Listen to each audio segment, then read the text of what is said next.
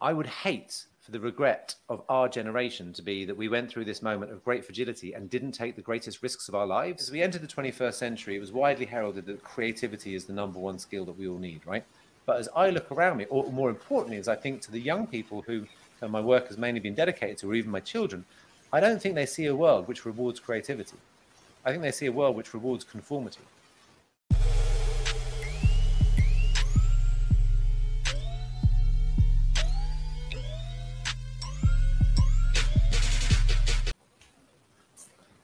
Welcome to Coffee, Eggs, and Inspiration. I'm joined today by the wonderful Sam Conniff, uh, best selling author of Be More Pirate, and now writer, producer, director of The Uncertainty Experts. Welcome, Sam.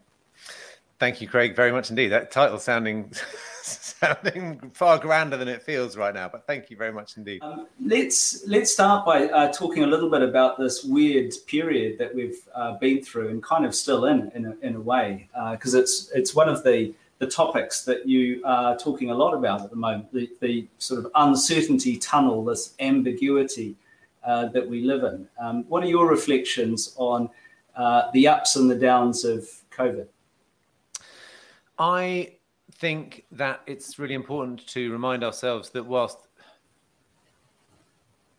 you know the the reality of the human experience is what's most interesting to me. There, uh, the narrative of how we'll play this back, you know, we'll see what's we'll see what it looks like over time. But to me, this didn't feel like a uh, just an ordinary crisis. For one thing, it's really a crisis within a crisis within a crisis within a crisis because they're all interconnected, right? There's an economic crisis, which we kind of tend to forget about. There's uh, Brexit, which the name distracts from the fact that actually it's a kind of geopolitical, socio-economic loss of faith in democratic structures that were fought so hard for over such a long period crisis. And that obviously sits within a climate and uh, ecological absolute crisis, each one connected to another one, distracting from the other. So remembering that I find both overwhelming but also useful. And it brings us back to this is also a human crisis. This is a human made moment where we are at the, depending on who you want to listen to, but largely from the IMF to the economists, agree the most uncertain period of human existence. And to, to answer the first part of the question, the opportunity that I think is I would hate for the regret of our generation to be that we went through this moment of great fragility and didn't take the greatest risks of our lives that we accepted backward looking narratives like new normals or building back better and, and, and didn't accept or uh, rather admit that normal was the problem in the first place. The, the unfair imbalance has, has been part of what's led to the crisis we face. And to hark back to that is understandable, but undeniably the biggest regret I think we would, could have in our lives. I, I, find this fascinating. This concept that um, that uncertainty and uh, everything that most most of us would think of as sort of negative period to be uh, actually a positive and an opportunity. Um, can you talk more about that? Sure thing. Yeah, there's um, I mean, it's uh, University of Tokyo, uh, backed by different universities around the world, piece of research that pulls on the notion that uncertainty is the number one driver of anxiety globally. Um, uncertainty triggers feelings of exhaustion, um, of discontent. You feel uncertainty. People, you know, we, we, a lot of us will know about the VUCA framework, the volatile, uh, uncertain, complex, and ambiguous world. But of all those things, uncertainty stands alone because it's the thing that we feel as well. And yet at the same time, moments of profound uncertainty drive innovation, creativity, and imagination amongst human beings like nothing else. Like, and usually the antonyms of the circumstances. So cholera gave us clean streets you know, and uh, the Great Depression gave us huge amounts of innovation in business, and COVID gave us. Oh, COVID goes back to back Zoom calls. I'm not completely sure of what the benefit of COVID is yet, but um, there will undoubtedly be huge amounts of in- in- innovation that come out of these moments. So it presents itself as a choice. Uncertainty is certain. The 2020s are referred to as the decade of disruption. Most people predict the greatest uncertainty facing humanity ever. We nearly had a nuclear war in January, we've just found out.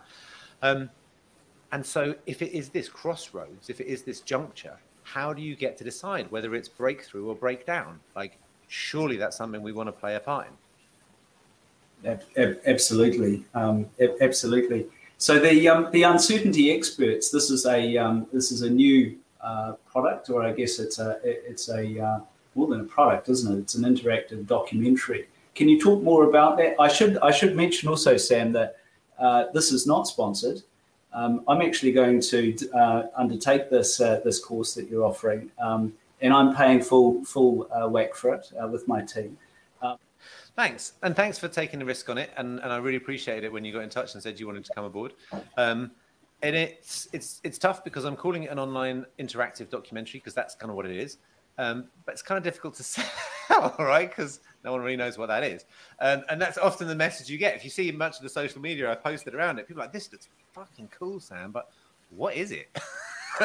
um, you know, it started out life. Um, it started out life as a blog post that I wrote because I was so frustrated looking out on the daily briefings. My life really took a tumble during the panic of the pandemic. My business model as an author was based on workshops and talks and, and, and a really flexible life because I'd recently become a single parent and, and my domestic burn rate was incredibly high. And so suddenly my world fell apart and I tumbled into debt and uh, just a feeling of discombobulation like I haven't known, right? Uh, from my years running Livity, which was a, success, and Don't Panic, was, which was in its kind of entrepreneurial phase in the book and suddenly like total freefall financially and professionally and looking for answers looking for leadership that was honest enough to say we don't really know what we're doing was not what we were being given on a kind of mainstream societal level for sure and so I did some interviews with some. I did a lot of work in the justice system. I know you've done an awful lot of work with young people, so you know as well as I do. There's there's great natural resilience in a generation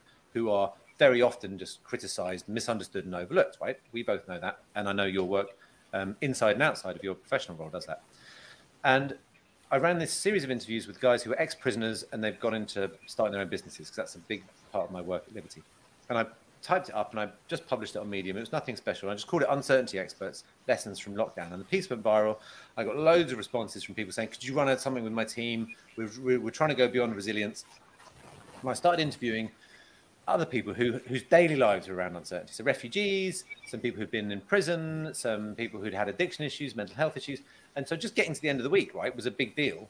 But they had really great coping strategies for uh, uncertainty. And if you remember at the time, we've got Boris Johnson, Charles Vallance, you know, who, who, in fact, at the time, I remember looking up the, the cabinet office was being heralded as the most diverse of all time, and it's not to be overlooked, right? They were it was the most gender diverse and ethnically diverse, but it only had three career paths finance, law, and media.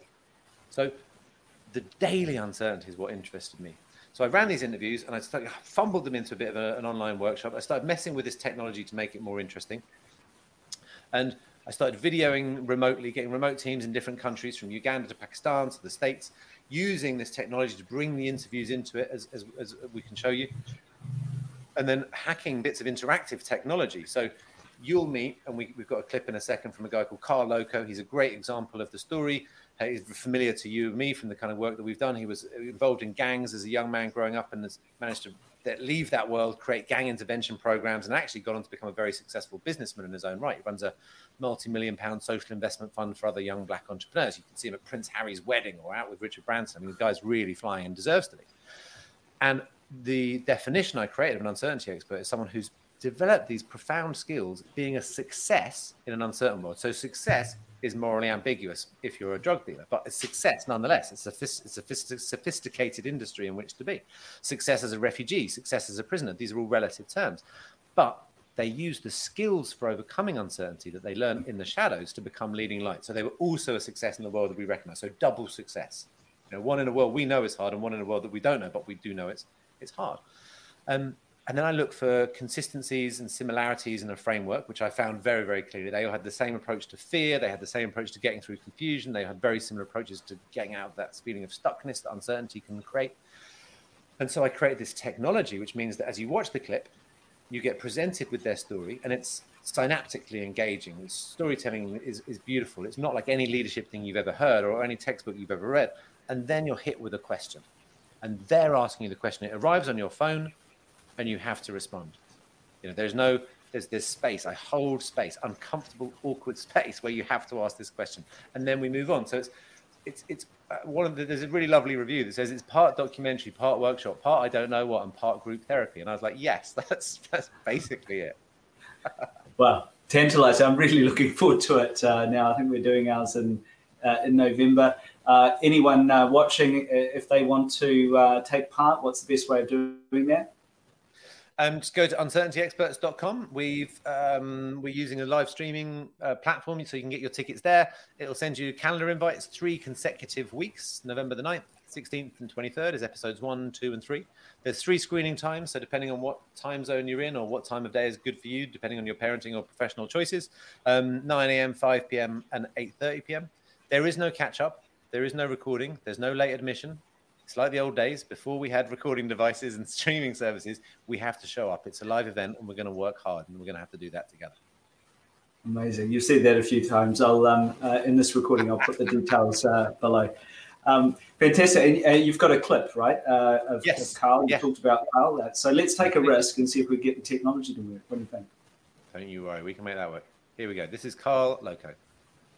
You know, so for me, uncertainty is and also it's the only place where you become more pliable and things are more pliable. You know, when you're certain, you kind of know the formation, you know the pattern, you can just kind of work in a unconscious way.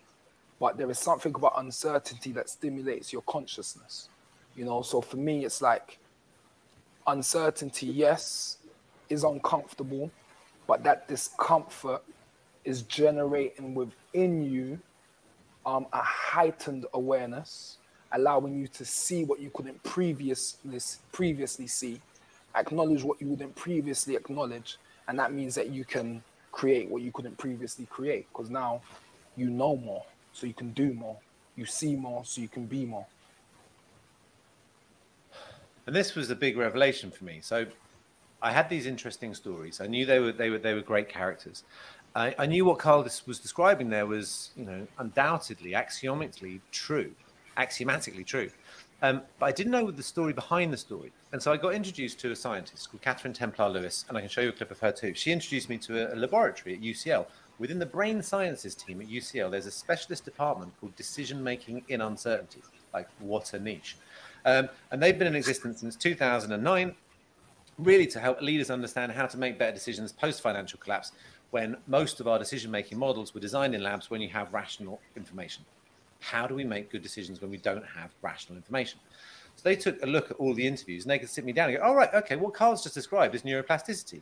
In periods of prolonged uncertainty, the brain reaches for answers that it doesn't have and it can update its prediction models. And uncertainty causes a malleability to take place, which on a brain scan looks like the, the brain heating up, which is why it's known as um, neuroplasticity. I was like, well, crikey. And they said, well, this is really interesting because up until your mid 20s, uh, neuroplasticity is a natural part of adaptive learning as a human being, and then it really slows down. So, one of the upsides, the benefits to your question of uncertainty, is that it pushes your brain back into this state of high arousal when we can conceive of huge new concepts. So, yes, Karl is absolutely scientifically correct, even though he's bringing it beautifully and poetically to, to, to the front.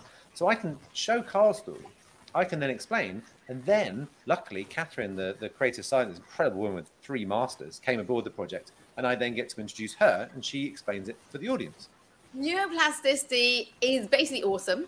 it's the ability for the brain to grow new pathways, right? Think of it like branches in a tree. Now, we kind of thought that that stopped after you were kids and you couldn't learn anything more. And that's bullshit. You can learn at any point in your life. You just have to make the effort to put your brain into that state where it needs to learn, it wants to learn. It can grow new pathways, and those pathways become habits, become behaviors, become thoughts, become actions. Basically, you can become anyone you want to become. And that's kind of how the show rolls out, right? So we go through this this this model that began to emerge when I was doing the workshops. I was asking people about their experience of uncertainty, thousands of responses 3,000 people came through the early piloting, workshopping, messy sessions. And you could group them all into fear, fog, and stasis. That's people's natural human response to uncertainty. And that kind of speaks to a lot of truth. And what the uncertainty expert stories allow you to move to is how fear can become a motivating force that drives you forward instead of one that stops you, how fog becomes permission for taking some risks, and how the really only way to break through stasis without you know really breaking ourselves is, is this sense of trust and, and self-belief belief in self and belief in others and then because catherine brought this laboratory aboard, uh, Dr. Bilovich, who's the kind of PhD and lead researcher, he put these three measures in. And, and what you and your team will get is 48 hours before the, the, the, documentary goes live on the 9th of November.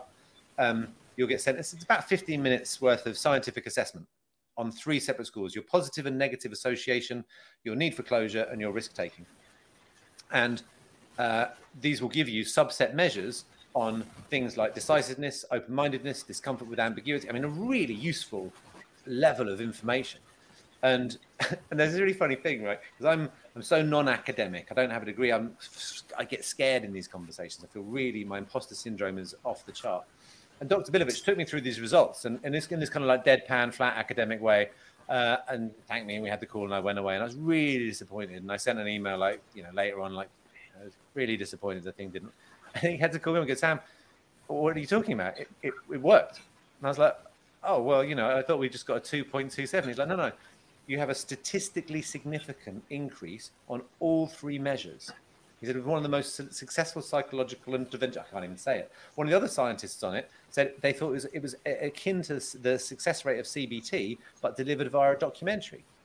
Like for the workforce, a, a kind of mass intervention that shifts people's attitudinal relationship with uncertainty that moves them away from anxiety towards creativity, resilience, empathy. These are all the subset measures that we can handle here.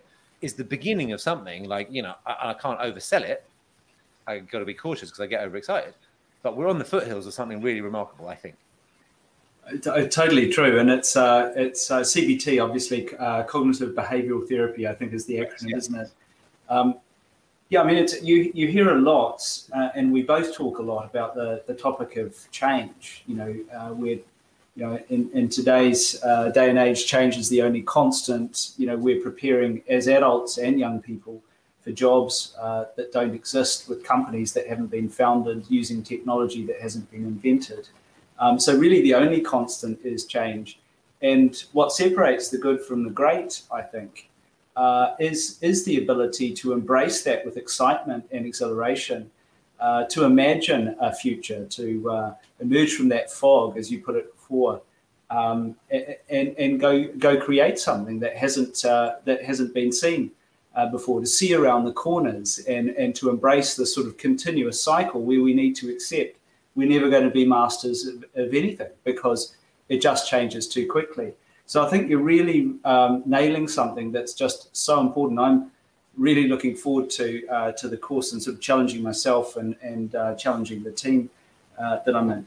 And this this has been a, a, kind of a bit of a mission of yours, hasn't it? One of my absolute favourite books um, is Be More Pirate. Um, one of my colleagues uh, recommended it to me, and I love it. And it's a it's a fantastically rich I guess it started as a metaphor, but there's actually a historical truth to it. Can you talk a little bit about why you chose piracy uh, to uh, to make some deeper deeper points? Sure. Um, and, and, yeah, it, it's it's been great because it, it, got a really warm reception within Google. Uh, was one of the first people to get, get, hands on it, and, and we've done lots of great stuff together as a result. I'm very grateful for the support actually that, that you and the other teams gave the book. Um, and it's because I've I've worked with young people and young innovators and entrepreneurs an awful lot over my life, and I've often used, as many people have, like Steve Jobs famously called the, you know, I'd rather be a pirate than join the navy, as a euphemism, as a metaphor, and I never really understood what I what I meant by that. And as I was getting ready to leave Livity, I'd always said that I'd leave Livity when I got old. Um, and when I was challenged on that, I said, "Oh, that would be 40," because I started Livity in my 20s, and I was 40. That's never. going. I mean, you know, I'll be dead by then. Um, and so I needed a vehicle that was going to get me out of Livity. And I was also slightly frustrated, not at Livity per se, but the industry, the industry of change, because like you say, change is a constant. And I found I lost my belief a little bit in words like change and innovation. And I think we can very often happily go to a two day innovation offsite, come up with some new names for doing the same shit, and then all go back to work. And and I just couldn't do that anymore. And the more post-it notes that went on the wall, the more I wanted to cover myself in them. And and what became clear was that it's we can fall into a trap of thinking change and innovation is about starting something, but usually it's about stopping something, and that's much harder to do. And and at a big level, that's what we need to do in in an, an in a world that is 60% over its biosphere capacity. You know, World Resource Day, whatever I can't remember exactly what it's called, is now in August. Every year, we, the, the, the day that we use up the world's natural resources gets earlier. So anybody whose business model is remotely connected to something consumerist in its very core notion, who isn't just kind of backfilling sustainability principles, is going to find themselves on the wrong side of history pretty quickly. So the change that's required isn't the change that we've we've known. And if we get anywhere near the things, the kind of change that's still advocated for, we're still going to be behind where we need to be. Like so, anything less than revolution or rebellion isn't isn't quite touching where we need to go to. So that's where I started. Like I began the process of writing a book to challenge myself, to get me out of Livity as a kind of a, a vehicle for whatever was going to come next. And to be really honest, I don't admit this all the time. Um, I wrote the world's most boring book.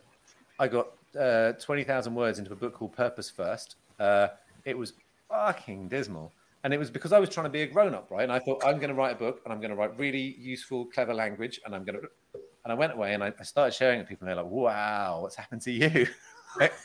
and I did a, uh, a workshop on it with some young entrepreneurs I was working. They're like, "What's happened, Sam? Where's all like the rocket ships? Where's all the pirates?" And I went back to my desk and, and I had this note, Where's all the pirates? And I thought, Why do I always talk about pirates? And I went to the British Library and then to the Greenwich Maritime Museum. And I suddenly discovered that the, the history we know of pirates is not the true history of pirates. And the true history of pirates, 300 years ago, they were the social entrepreneurs uh, of their day. They were absolute pioneers. Um, and their true place in history is on the is on the great history of the working class and change makers, and probably somewhere between the Chartists and the early uh, reformist movements and the cooperative trade unions and civil rights. Like that's actually the impact they made, and it's not the story we tell. And so by grounding their stories there, there was this kind of unlock and update to the metaphor. And, and it turns out uh, not just a vehicle for me to kind of get my thoughts together for where change was going to go next, but then it ended up being a surprising surprising success. Well, they, they were famous, weren't you? You talk about them um, as the first uh, pioneers of branding. You know, I'm wearing uh, my skull and crossbones, or actually it's skis, not crossbones, but uh, it's the closest I could get. Um, this, this, if it were that kind of show, I'd take my top off and show you my pirate tattoos.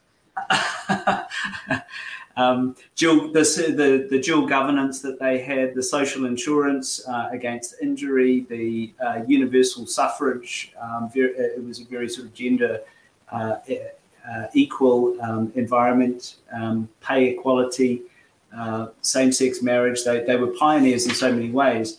And you extracted these wonderful um, codes, these pirate code codes or principles from how they lived, which I just think are wonderful. The Pirate Code 1.0, uh, volume one, I guess, of the book, challenge the establishment, create, innovate, and disrupt. Fiercely independent, led by principles, honest about profit, highly talented but underappreciated. Uh, really recognizable. Now, now the 2.0, right? The 2.0. Can you talk about your 2.0? Yeah, and I, I, still apply the principles of, of pirate codes to wherever I go. Um, this shared idea of trust and values based decision making. And it's, it's much like the fear fog stasis I got to early on. If we don't address the reality that we're working with, then we end up, and you know, you know this, you've been in enough big corporates, well intended, but they have to write words on the walls because they can't remember that their values are simple things like honesty and trust, right? So what happened? So in the Pirate Code 2.0 I was putting forward, I was, you know, just trying to call bullshit on the things that need calling bullshit on, like their business plans. You know, we know what that's like. You know, of course, there are times when a plan is very useful, but there's an awful lot of times when we can mistake a spreadsheet for reality because it's got some numbers on it. Everyone thinks, right, okay, that's what's going to happen, and that can take away our agency. It can take away our accountability. It can take away our ability, our, our decision making and responsibility for that which is not on the plan that's not necessarily the best way to govern our lives. I talk about the the citizen shift, which is the the very brilliant concept of a man called Jon Alexander, um, uh, and he charts. You know, there was once a time that we were subject, and then we became consumer as a dominant narrative, and, and now is the time to move to citizen, to, to be an individual with agency, and to be a collective with responsibility, not determined solely by being a, a, a unit of consumption, which I really believe in. Um, and these notions are big challenges to the old rules that we face. And my my my argument is that in the, as we enter the 21st century, it was widely heralded that creativity is the number one skill that we all need, right? But as I look around me, or more importantly, as I think to the young people who my work has mainly been dedicated to, or even my children, I don't think they see a world which rewards creativity. I think they see a world which rewards conformity. And so the, the subtext is fit in. and the messages stand out. And then that creates a, a dichotomy, a dichotomy of dishonesty around us, which I think is very troublesome. And so the, the real call is when you see this, when you see this dishonesty, it's, it's now is the time to stand up and to speak up and to, and to stand uh, up for these things that we believe in. And, and what happens when we begin to challenge the rules? And for lots of people, rule breaking sounds very scary, very risky, and uncomfortable. You know, we want to protect that which is around us. But I think it's shifted, right? And rule breaking is no longer the irresponsible thing to do, it is the responsible thing to do. Because it's by following a lot of the, yeah. the, the rules that are outdated that we've got here. So much, you know this. So much of the culture that governs our organisations is is just habit. Just... Um, Sam, I could I could talk to you all night. I'll I'll spare you that. Um, it's been a huge honour. I'm I'm a big fanboy of yours. Uh, and uh, really looking forward to the uncertainty experts. Uh, thank you so much for joining me. You're an inspiration. Thanks, man. I really, really appreciate it. And I know that, you know, the same goes to you. And I know that the, the thing that really uh, impressed me and why I've followed you is finding about how much you did outside. I know what you do inside Google is pretty innovative, but through you already mentioned awesome crystallizing it, I found about how much you do outside. So my respects also to you. Thank you, sir. All right, man.